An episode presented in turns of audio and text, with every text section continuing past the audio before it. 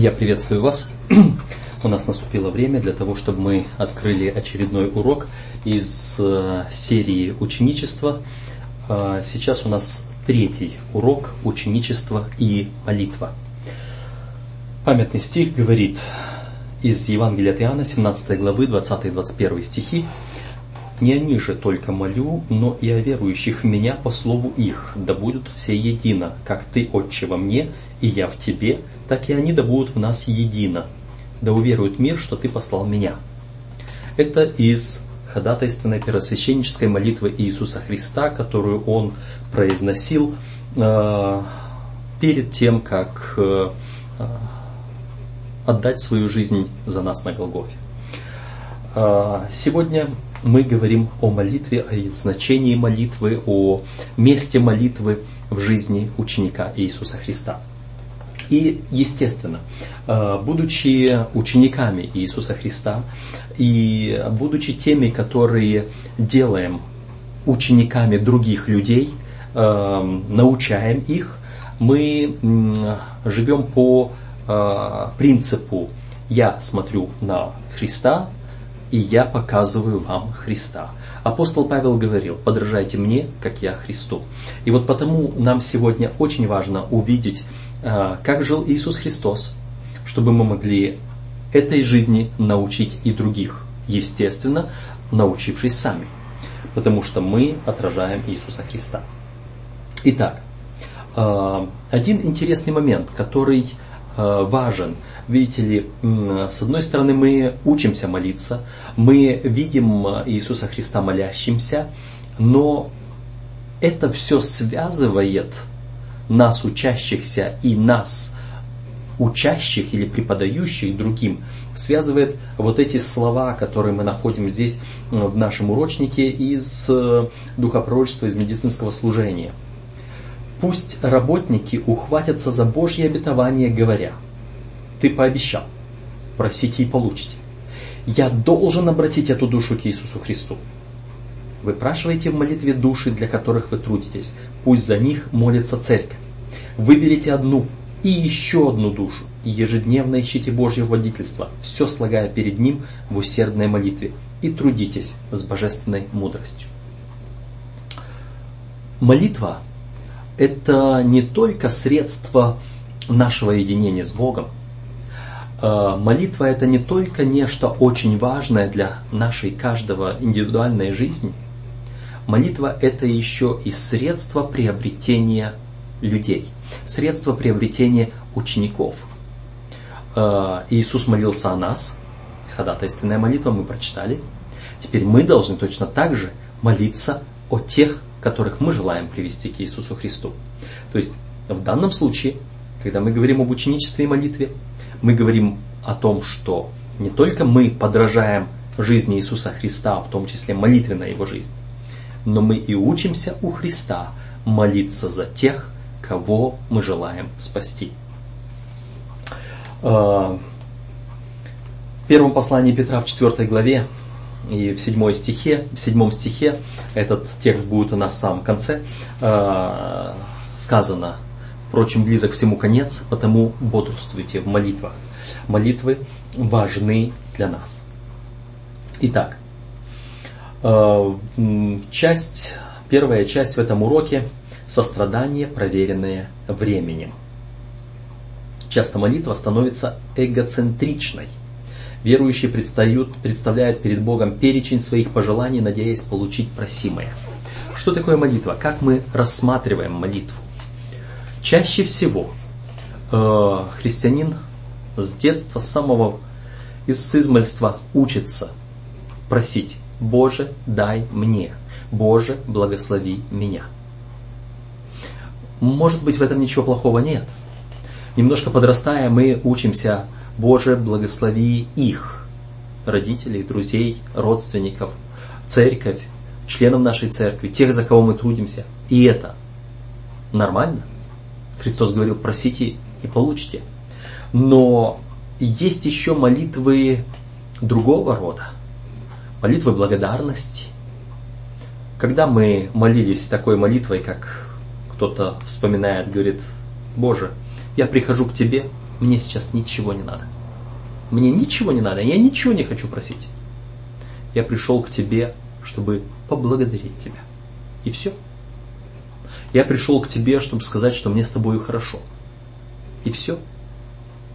Вот таких молитв, может быть, нам не хватает, чтобы понять молитвенную жизнь. Общение. Общение, которое мы имеем в семье. Э, если в нашей семье общение между родителями и детьми, общение между супругами заключается только в том, что мне нужно, дай или сделай, и нет у нас общения простого, когда мы сидим и просто делимся чем-то. Или просто наслаждаемся присутствием друг друга. Просто общаемся. Если у нас такого, если в нашей семье не будет вот такого простого общения, у нас семьи не будет. У нас будут просто деловые отношения. То же самое и с Господом. На, у нас должно быть общение с Богом, э, которое построено не на дай, а на том, что я не могу без тебя. Если я не провел с тобою какое-то время, если э, я не виделся с тобою, э, не держался за руку с тобою, не общался с тобою на протяжении нескольких дней, я уже не могу так. Не могу, мне нужно, мне чего-то не хватает. Господи, иди, давай, прогуляемся вместе, посидим. Это как двое влюбленных. Они не могут друг без друга. Проходит некоторое время, и у них уже тоска, у них уже чего-то не хватает. Хотим быть вместе. Вот это отношение Господь хочет видеть с нами.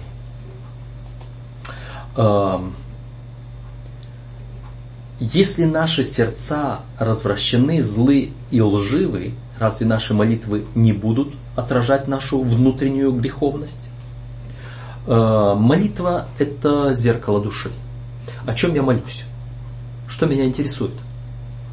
Вот оно и показывает. Э, если мы задумаемся над тем, каковы наши молитвы, то мы сможем многое узнать о самих себе. Однако ходатайственная молитва всегда сосредоточена на нуждах другого человека и таким образом снижает вероятность эгоистичной мотивации. Хотя эгоизм в заботе о другом тоже может быть. Потому что, может быть, тот, о котором я забочусь, мне тем или иным образом необходим, нужен. Здесь, в земной жизни. Э, если мы скажем, что э, я не могу быть без тебя в вечности, это вопрос другой. А если я не могу быть без тебя здесь, в земной жизни, это уже нечто эгоистичное.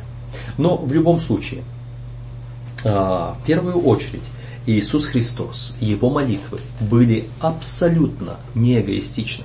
Он общался с отцом, потому что он не мог иначе, потому что они были одно целое до пришествия Христа на землю. И здесь на земле, будучи в другом теле, Иисус Христос нуждался в общении. Это первое. Второе, он пришел сюда для того, чтобы пострадать за человека, чтобы спасти человека. И если он даже и просил у Отца, дай мне, э, молю тебя о тех, которых ты дал мне, чтобы никто из них не погиб, кроме сына погибели. А, когда Христос молился, дай мне вот этих людей, которых ты дал мне, чтобы никто не погиб, это была не эгоистичность. Это было продолжение его жертвенной любви. А, в виде вот э, такой неэгоистичной молитвы мы видим пример из э, Даниила 9 главы. А, пророк Даниил это был уже довольно-таки старый человек. Представьте себе, даже если он, ну, скажем, 16-летним юношей отправился в Вавилон в качестве пленного, то 70 лет спустя ему было 86. А если он отправился туда 20-летним, то 70 лет спустя ему уже было 90. То есть это был почтенный старец. Возвращение в, из Вавилонского плена в Иерусалим для такого старца уже, э, ну, может быть, и не было насущным. Разве что, как некоторые говорят, я хотел бы быть похоронен на родине. Я вспоминаю историю Давида э, и э,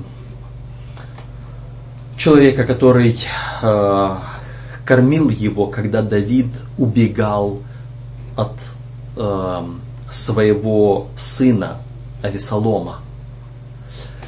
Э, и вот он приходит э, после того, как возвращается назад с победой, возвращается назад на царство, он приходит к человеку и говорит, пойдем со мной, я буду тебя кормить, ты кормил меня здесь, я буду тебя кормить.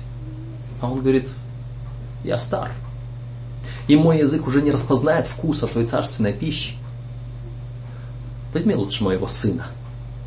То есть вот, вот этот старый Даниил, которому уже практически было смотреть в могилу, он молится Господу о своем народе, о возвращении, о том, чтобы Господь исполнил обещанное. И он молится каким образом? Он молится, вспоминая все грехи и считая себя греховным. В другом месте в Священном Писании мы читаем, если бы Ной, Даниил и Иов праведные, они своей праведностью не спасли бы никого, кроме себя. Я к чему вспомнил это? Праведный Ной, мы знаем, почему он праведен. Его одного нашел Господь праведным. Праведный Иов, мы знаем, почему он праведный. Сказано, что даже сатана не смог э, оспорить Божье утверждение, что нет такого праведного на земле, как он. И Даниил возле них назван праведным, что его праведность спасла бы только его.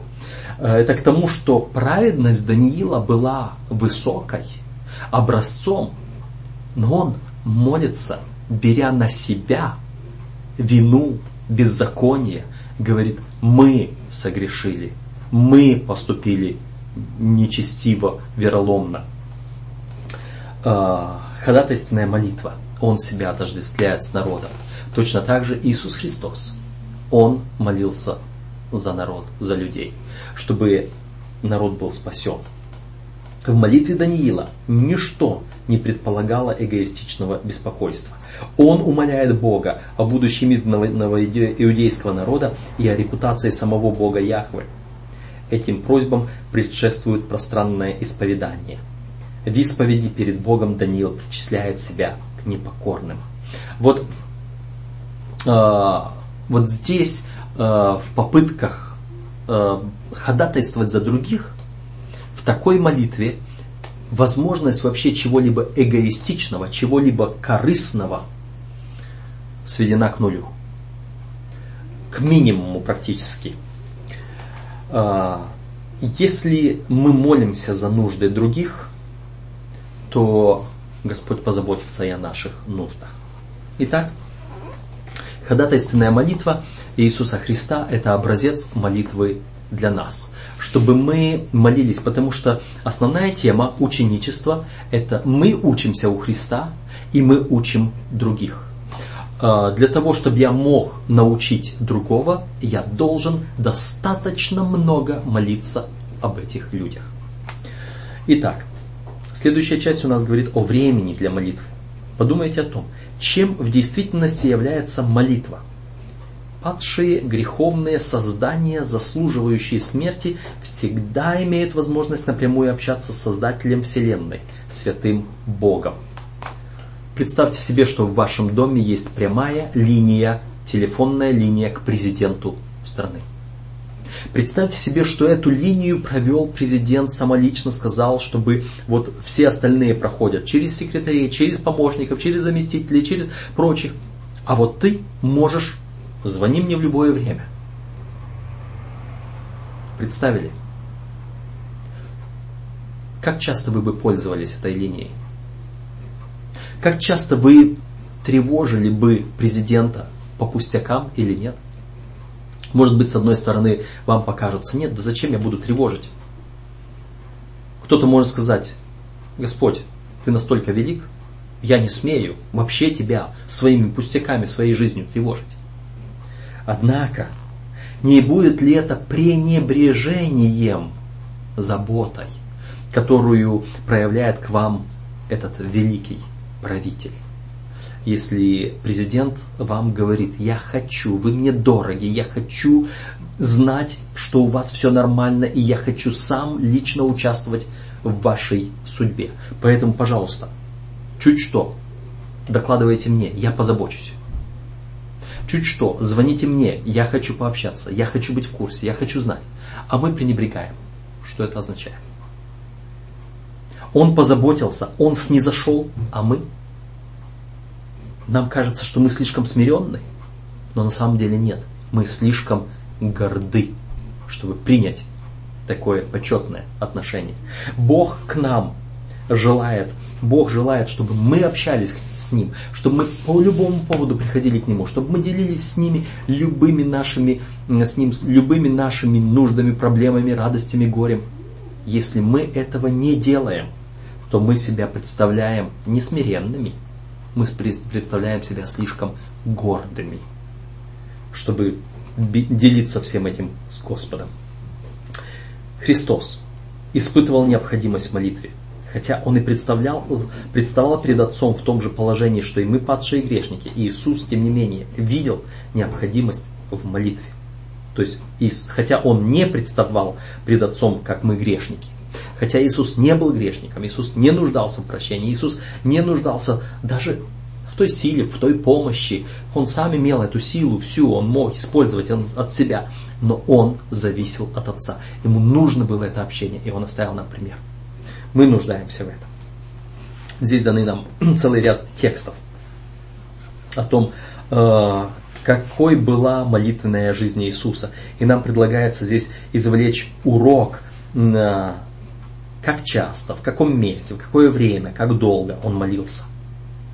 Э, здесь у нас, по крайней мере, пять текстов, которые говорят. Первый текст, Матфея 14, 22, 23. Вечером он отпустил учеников, а потом в четвертую стражу ночи шел к ним по воде, возвращался к ним, а сам ушел помолиться. Итак, когда это вечером и когда это четвертая стража ночи? Во-первых, вечер это начало нового дня, когда темнеет. Когда день закончился, когда люди пошли расходиться домой, Иисус отпускает всех людей, учеников отправляет вечером, это заход солнца. Образно мы можем сказать, делим заход-восход 6 вечера, 6 утра. Эм, в древних календарях часы а, или сутки разделялись не на 24 часа. Древний календарь, древнее исчисление времени, древние часы разделялись следующим образом. Белая часть дня, светлая часть дня, от восхода солнца до захода солнца делилась на 12 равных частей. То есть, как только солнце вставало, мы помним солнечные часы. Солнечные часы делили Э, циферблат на 12 равных частей, и, соответственно, как солнце вставало, тень была у первой части, как солнце садилось, тень была у последней части, посередине 6 равных частей. Даже если длина белого дня разнилась в течение года, то Солнце просто быстрее двигалось эти, э, через эти 12 отрезков, 12 часов. Часы были короче или длиннее. Но в белой части дня всегда было 12 часов. Что касается темной части дня, ночи.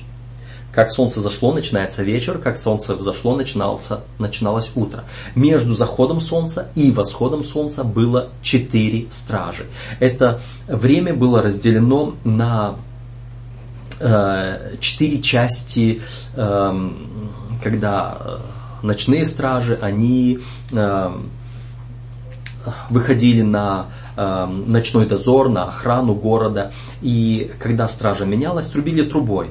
И тем самым люди знали, какая это стража. Первая стража, вторая, третья, четвертая. Итак, время между 6 часами вечера и 6 часами утра, образно говоря, приблизительно по-нашему, потому что ночь могла быть короче или длиннее, э, время между вот этим было разделено на 4 части.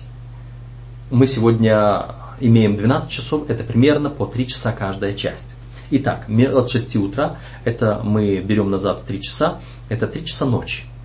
От 6 до 9, от 9 до 12, от 12 до 3, от 3 до 6. 4 стражи. В 6 часов вечера Христос отпускает учеников, сам идет молиться, в 3 часа ночи он их находит. Сколько он провел в молитве? 9 часов, по крайней мере, с э, этим коротким путем. Даже если мы отдали, отдадим этот час, э, один час на э, путь Иисуса Христа туда и обратно, то часов 8 он молился. 8 часов. Третью часть суток. Он молился от вечера до раннего утра, до или до поздней ночи. Следующий текст э, Матфея 26.36 говорит нам о том, что он э, в Гефсимании просил, когда пришел в Гефсиманию помолиться, просил, чтобы они пободрствовали с ним. Он молился, приходил несколько раз, а они спят. Как долго он молился, сколько они не могли бодрствовать. Он молился тогда, когда всех тянет на сон. Он шел и общался с Господом. Следующий текст, Марка 1 глава 35 по 37 стих, говорится, что он встал утром весьма рано и пошел молиться. В первую очередь, первое, что он делает, он встает и идет молиться. У пророка Исаия есть слова. Рано утром он пробуждает ухо мое, пробуждает, чтобы я слушал подобно учащемуся. Господь желает, чтобы с утра первое, что мы делали, учились от Него, приходили к Нему в молитве. Эм, текст Луки, 5 эм, глава, 15-16 стихи, говорится, что он уходил в пустынные места. Люди его приходили, искали, он мог проигнорировать людей, которые приходили за ним. Почему они приходили? Он говорил, потому что вы ели и насытились. Не потому что вы хотите Царства Небесного, не потому что вы хотите провести время со мной. И когда он это знал, он уходил в пустынные места и там проводил место, время, вернее, с отцом в молитве. Луки, 6 глава, 12-13 стихи, говорит, что он уходил на всю ночь, проводил всю ночь в молитве на горе. Итак, мы увидели время, место, как часто, как долго. Он молился всякий раз, когда была возможность, утром, вечером, днем. Он молился всю ночь, он молился 8 часов, он молился больше, меньше. В любом случае, непрестанно молитесь, помните слова апостола Павла к фессалоникийцам. Это об Иисусе Христе.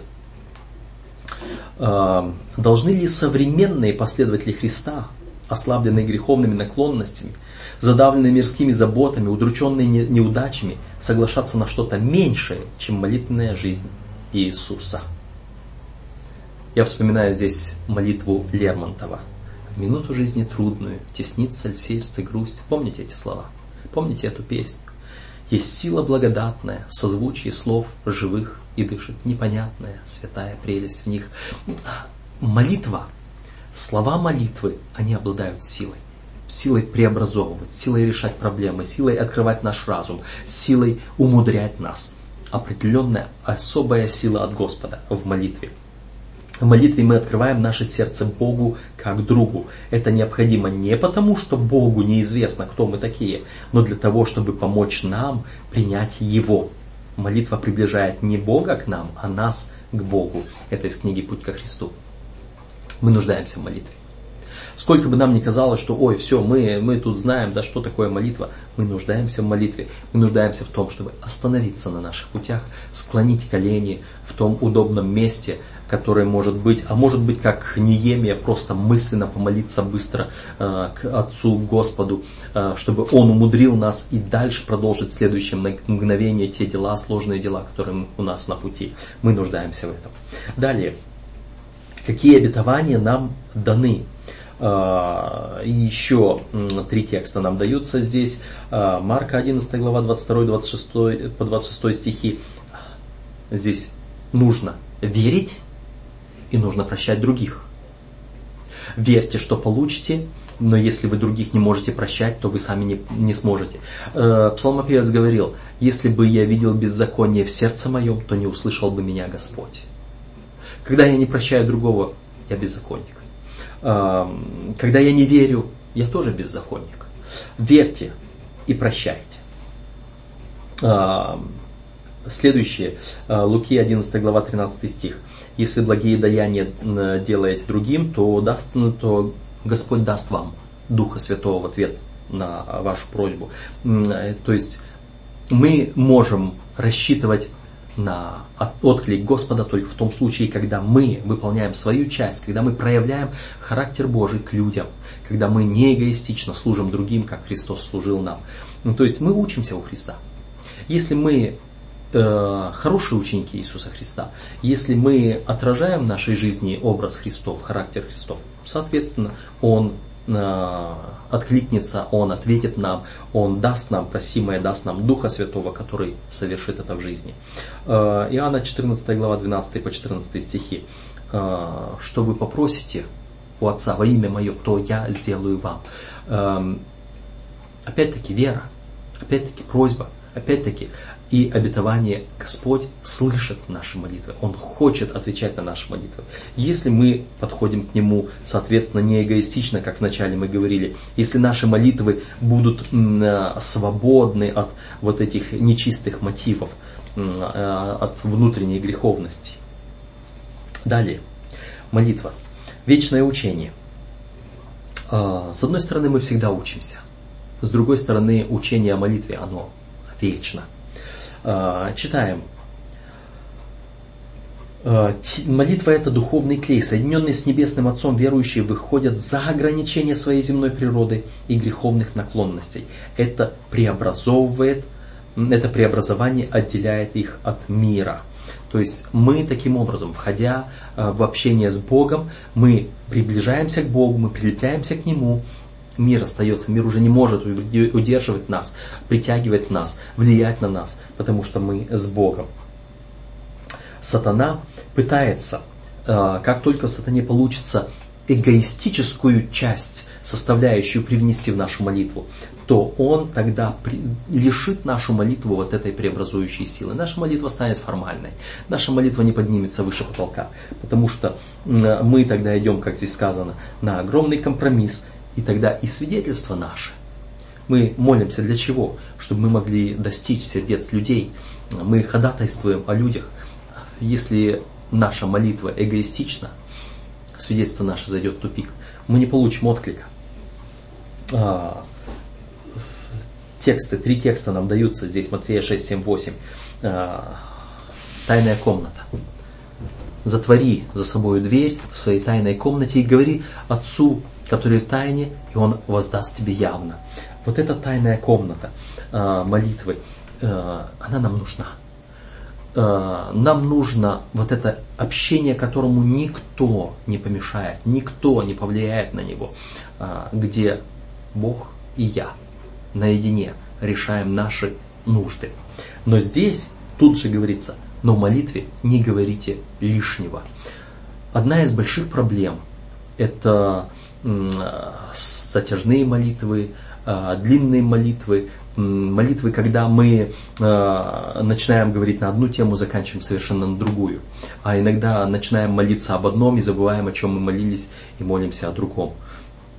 Когда вы приходите помолиться публичной молитвой в храме и перечисляете все свои нужды домашние, это только свидетельствует о том, что вы дома об этом не молитесь когда вы, э, допустим, становитесь э, на молитву о пище, о благословении э, пищи, а в это время вспоминаете какие-то другие проблемы, а может быть даже и забыли помолиться об этой пище, упомянуть саму пищу, это говорит о том, что ваша молитвенная жизнь в данный момент не такова, как должна быть. Не говорите лишнего, потому что лишние слова, они, во-первых, отвлекают, во-вторых, они свидетельствуют о том, что мы не умеем, не знаем, о чем говорить. А, Матфея 7 глава 7 по 11 стихи. Просите, стучите, ищите. Настойчивость в молитве.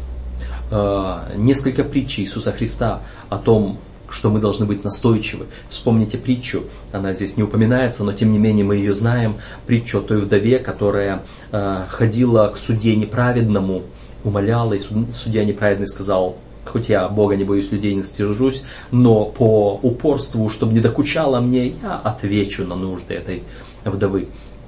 И он говорит, Бог ли не защитит вопиющих ни будя, ни ночь? Эм, иногда молитва нужна не потому, что Бог настолько э, до него достучаться трудно, настолько он черствый и не слышит моей нужды. Не потому. Э, Бог знает, когда я нуждаюсь в осознании своей нужды в том или ином.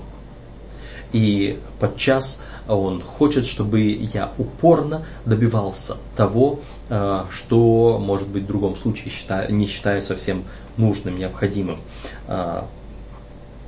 И потому дальше Матфея 18 глава 19-20 стихи. Если двое или трое согласятся просить о каком-либо деле на земле, то будет дано им. А, молитва в одиночку нужна, хорошо, важно. Молитва за себя, молитва ходатайственная за других.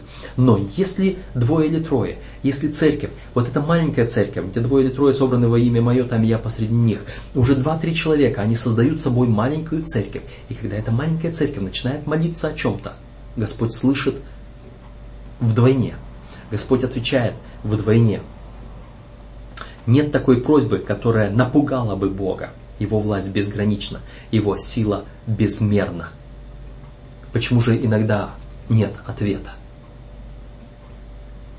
Если Господь безграничен, если Господь может сделать все, а ответа нет, мы должны понимать причины почему ответ не поступает. Либо мы его просто не распознаем, либо мы ожидаем чего-то того, а, что Бог не видит необходимости дать нам, может быть потому, что мы просим не на добро, а на зло, на зло себе, даже подчас не, не понимая. Или может быть наша молитва эгоистична, или может быть мы не научились прощать, а просим прощения у Бога.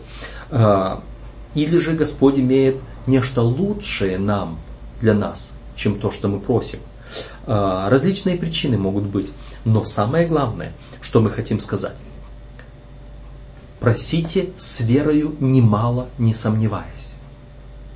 Когда мы знаем, что нет такой просьбы, которая напугала бы Бога, которая была бы ему не под силу, а, которая была бы, которую он не смог бы выполнить, и мы не видим ответа, то мы должны верить, что Бог всегда имеет лучшее для тех, которые верят Ему.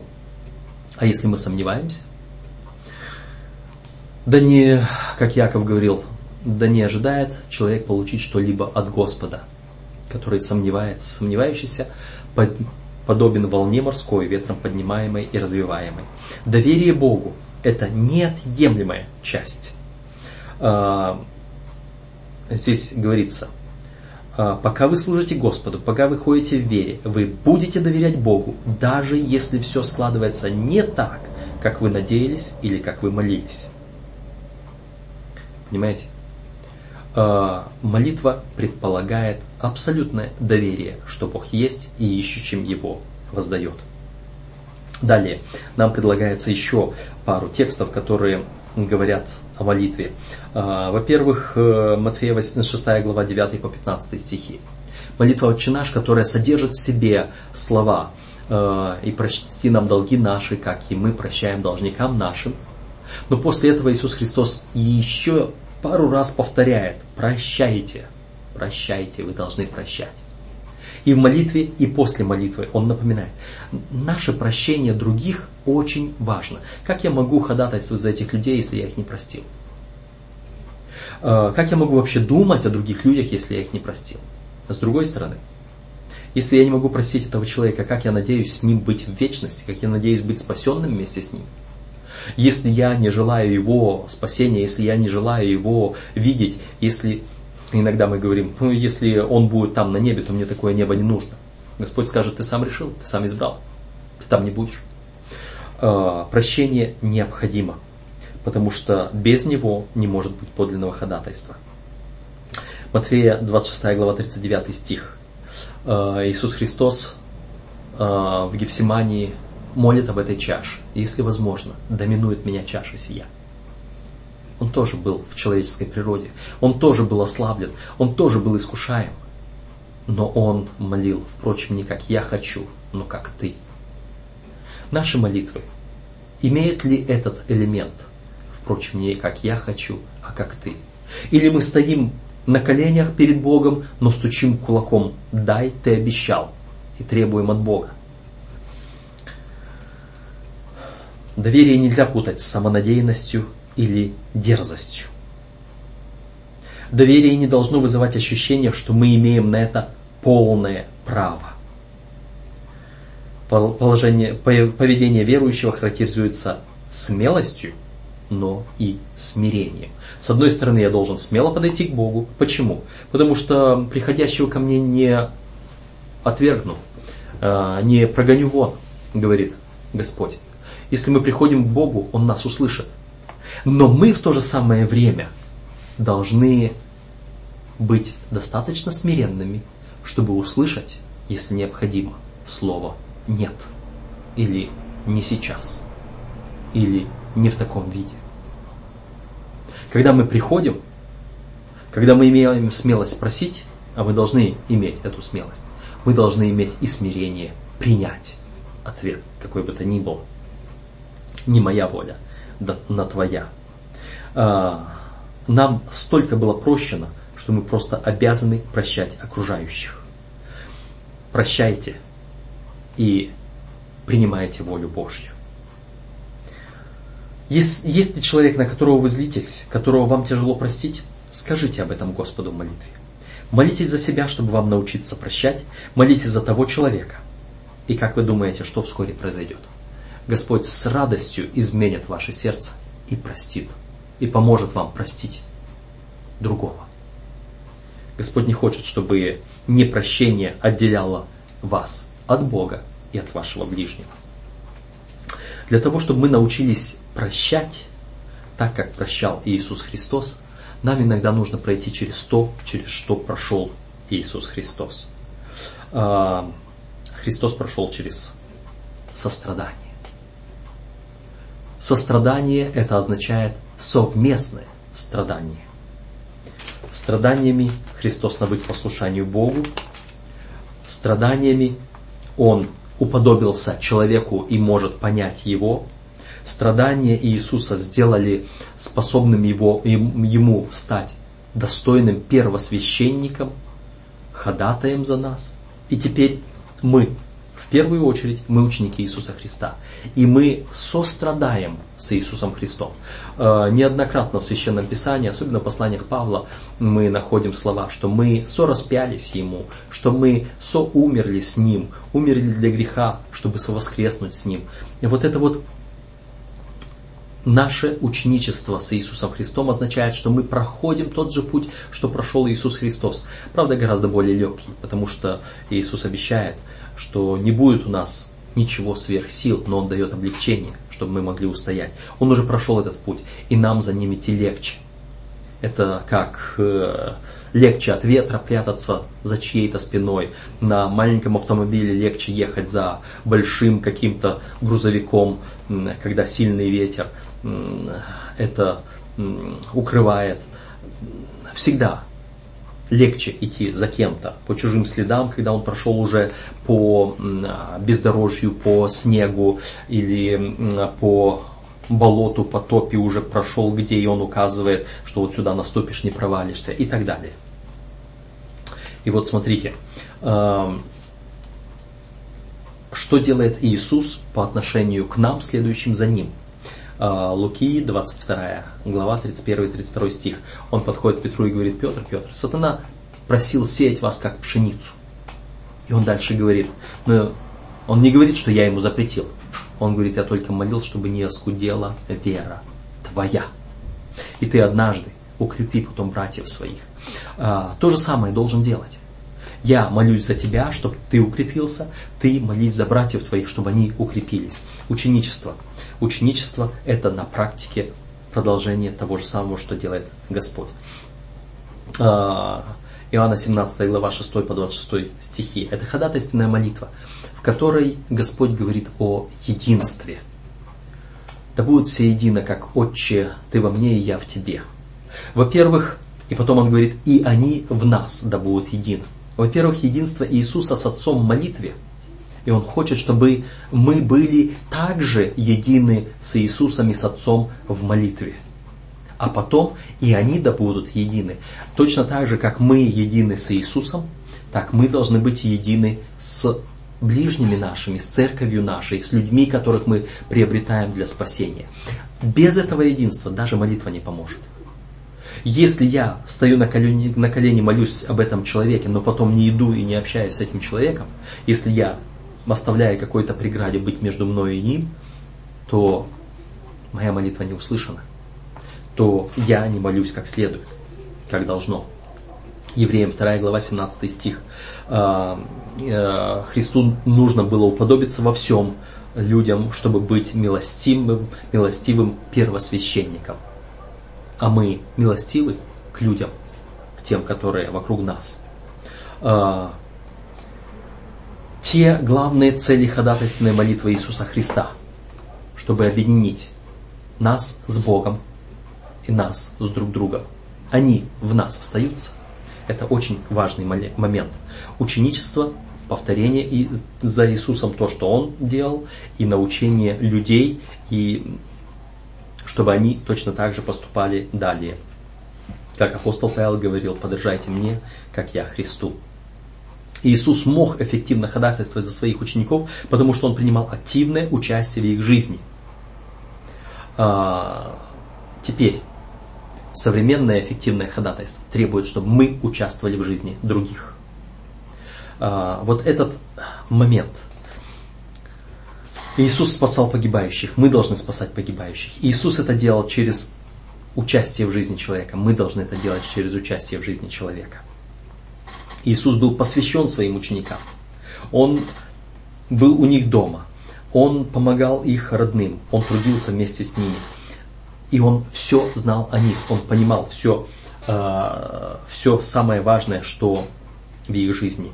Э, сегодня работа с будущими учениками требует большего, чем просто распространение буклетов и непробиваемой библейской аргументации. То есть не просто, чтобы мы э, свидетельствовали, благовествовали, давали книги, давали литературу, мы должны сострадать, сочувствовать Э, сопереживать, жить вместе с этими людьми одними проблемами. Э, и здесь э, хорошие слова. Людей мало заботит, что ты знаешь, пока они не знают, насколько ты заботлив. Хорошая игра слов. Мало заботит, что ты знаешь, пока они не знают, насколько ты заботлив. Молитва, в которой чувствуется сочувствие гору, горю ближнему и пылкое желание облегчить эту боль, по-прежнему является образцом ходатайственной молитвы в эффективном миссионерском труде. Мы должны быть сочувственными. Итак, подражайте Христу. Это эм, последняя часть в нашем уроке. Подражение – это самое искреннее прославление, говорится э, здесь. Э, ученики подражали молитвенной жизни Иисуса Христа. Они приходили и говорили, научи нас молиться, как Иоанн научил своих учеников молиться. Опять целый ряд текстов, которые нам открывают отдельные грани э, вот этой э, молитвенной жизни учеников Иисуса, которые должны дальше искать и творить других новых учеников. Э, о чем молились в ранней церкви, о чем молились ученики. Деяние 1, 13, 14. Они пребывали единодушно в молитве и молении.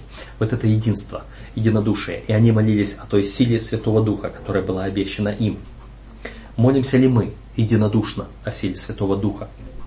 А, следующий текст, 1 Тимофея, 2 глава, 1 по 4 стихи. Мы должны молиться за всех человеков и за царей, чтобы проводить нормальную жизнь. И чтобы все спаслись, чтобы все пришли к покаянию. Молитва, ходатайство, молитва о спасении о всех. Э, Иакова 5 глава 13 по 16 стихи. «Если кто зло страждет, молись, и если кто болен, призови пресвитеров и молитесь, и молитва веры исцелит болящего». Молитва ходатайственная о физических, в том числе, нуждах, и о духовных тоже, потому что и болезнь бывает духовная. 1 Иоанна, 5 глава, 16 стих. Эм, здесь, если видишь согрешающего, если видит кто согрешающего, грехом не к смерти. пусть молятся. Молитесь о согрешающих, чтобы они могли возвратиться к Богу. А, Иуды 20 глава 22 стих. Вернее, Иуды 20 по 22 стихи. Там одна глава, первая глава. А, он говорит, что мы должны назидать себя на святейшей вере и молясь духом. Молитва и назидание, они идут рука об руку. Это неотъемлемые части апостол Павел в 14 главе первого послания к Коринфянам, где он говорил о языках, э, научал Коринфян, э, Коринфян о том, эм, что такое иные языки и как их использовать в церкви, он говорил о самом главном условии – назидание. Если твоя молитва не будет назидать окружающих, то молись про себя. Потому что если твоя молитва на незнакомом, на, чужом, на иностранном языке, э, ты молишься и рядом стоящий возле тебя простолюдин, не знающий этого языка, не может сказать тебе аминь, потому что не понял, о чем ты молишься, то ты должен молиться про себя, чтобы ты назидай себя. Ты не можешь других назидать. Назидание – это неотъемлемая часть молитвы, духовной молитвы. И, соответственно, молитвы о Духе Святом. И 1 Петра 4 глава 7 стих. Стих, с которого мы начинали и которым мы практически заканчиваем здесь, это, впрочем, близок всему конец. Бодрствуйте в молитвах. Особенно в наше время, сейчас. Это время, в котором мы должны молиться. Когда мы изучаем книгу Деяний апостолов, здесь дальше опять-таки много ссылок, мы видим, что апостолы постоянно молились. С молитвой встречали, с молитвой провожали, с молитвой совершали все решения, а, ходатайства и так далее.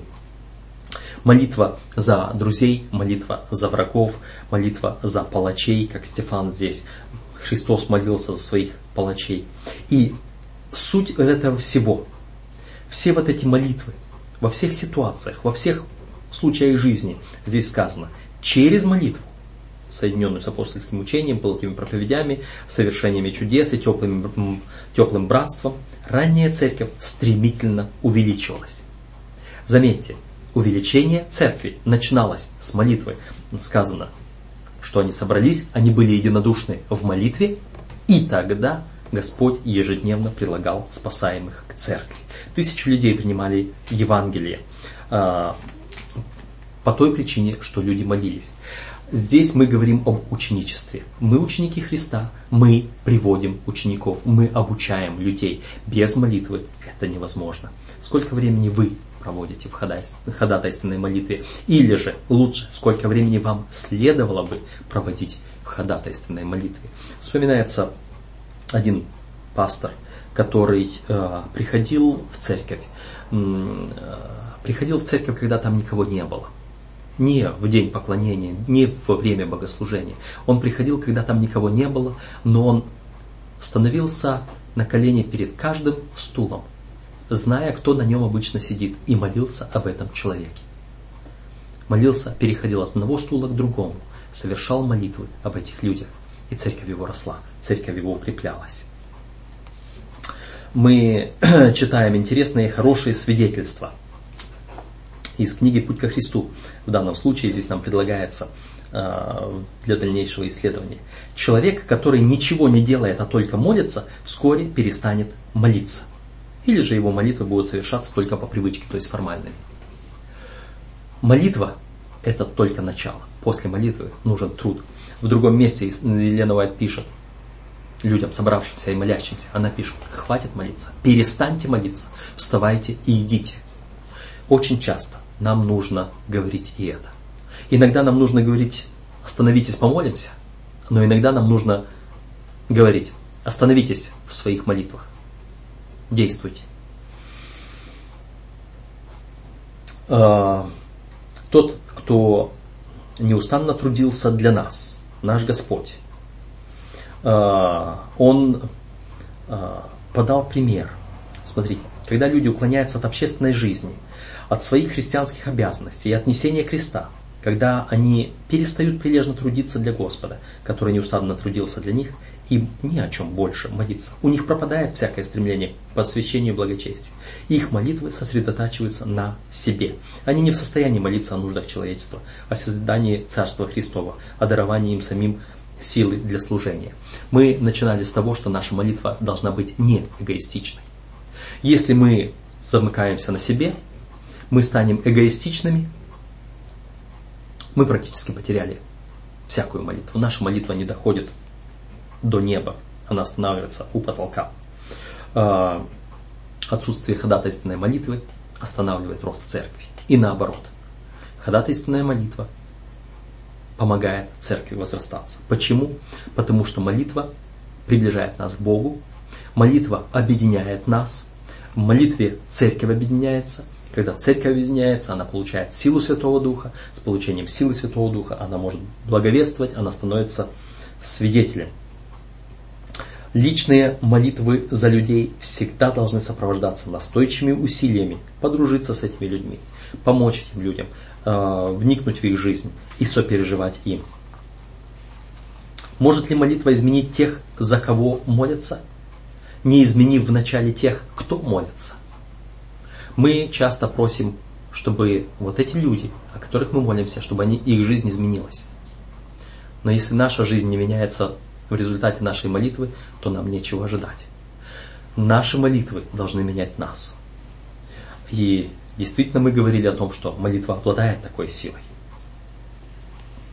А, что могут сделать христиане, чтобы иметь более близкие отношения с окружающими людьми и чтобы знать их особые молитвенные нужды? Мы не сможем узнать нужду другого человека, если не будем общаться с ним, если не будем близки с ним – вспоминаем ходатайственную молитву Иисуса Христа. Да будут все едино, как я в тебе, так и они в нас, да будут едино, да узнает мир, что они ученики мои. Итак, молитва. Молитва – это средство для того, чтобы мы могли стать достойными продолжателями дела Иисуса Христа – сами научились от него и сами могли преподавать другим. Молитва – это средство ученичества. Будем молиться. Да благословит вас Господь.